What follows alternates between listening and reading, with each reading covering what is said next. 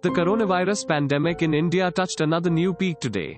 The states witnessed the biggest jump in daily coronavirus infection count with over 9,996 new cases in last 24 hours.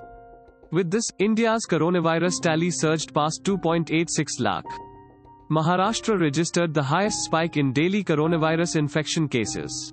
While Tamil Nadu saw an explosion on new cases in last 24 hours. Delhi's coronavirus tally continued to rise sharply even on Wednesday. Thanks for listening to the latest news Suno. Be sure to visit latestnewsuno.com to join the conversation, access the show notes, and discover our fantastic bonus content. Subscribe to our podcast on Spotify, iTunes or Google Podcast. अब news सुनो बस 60 second में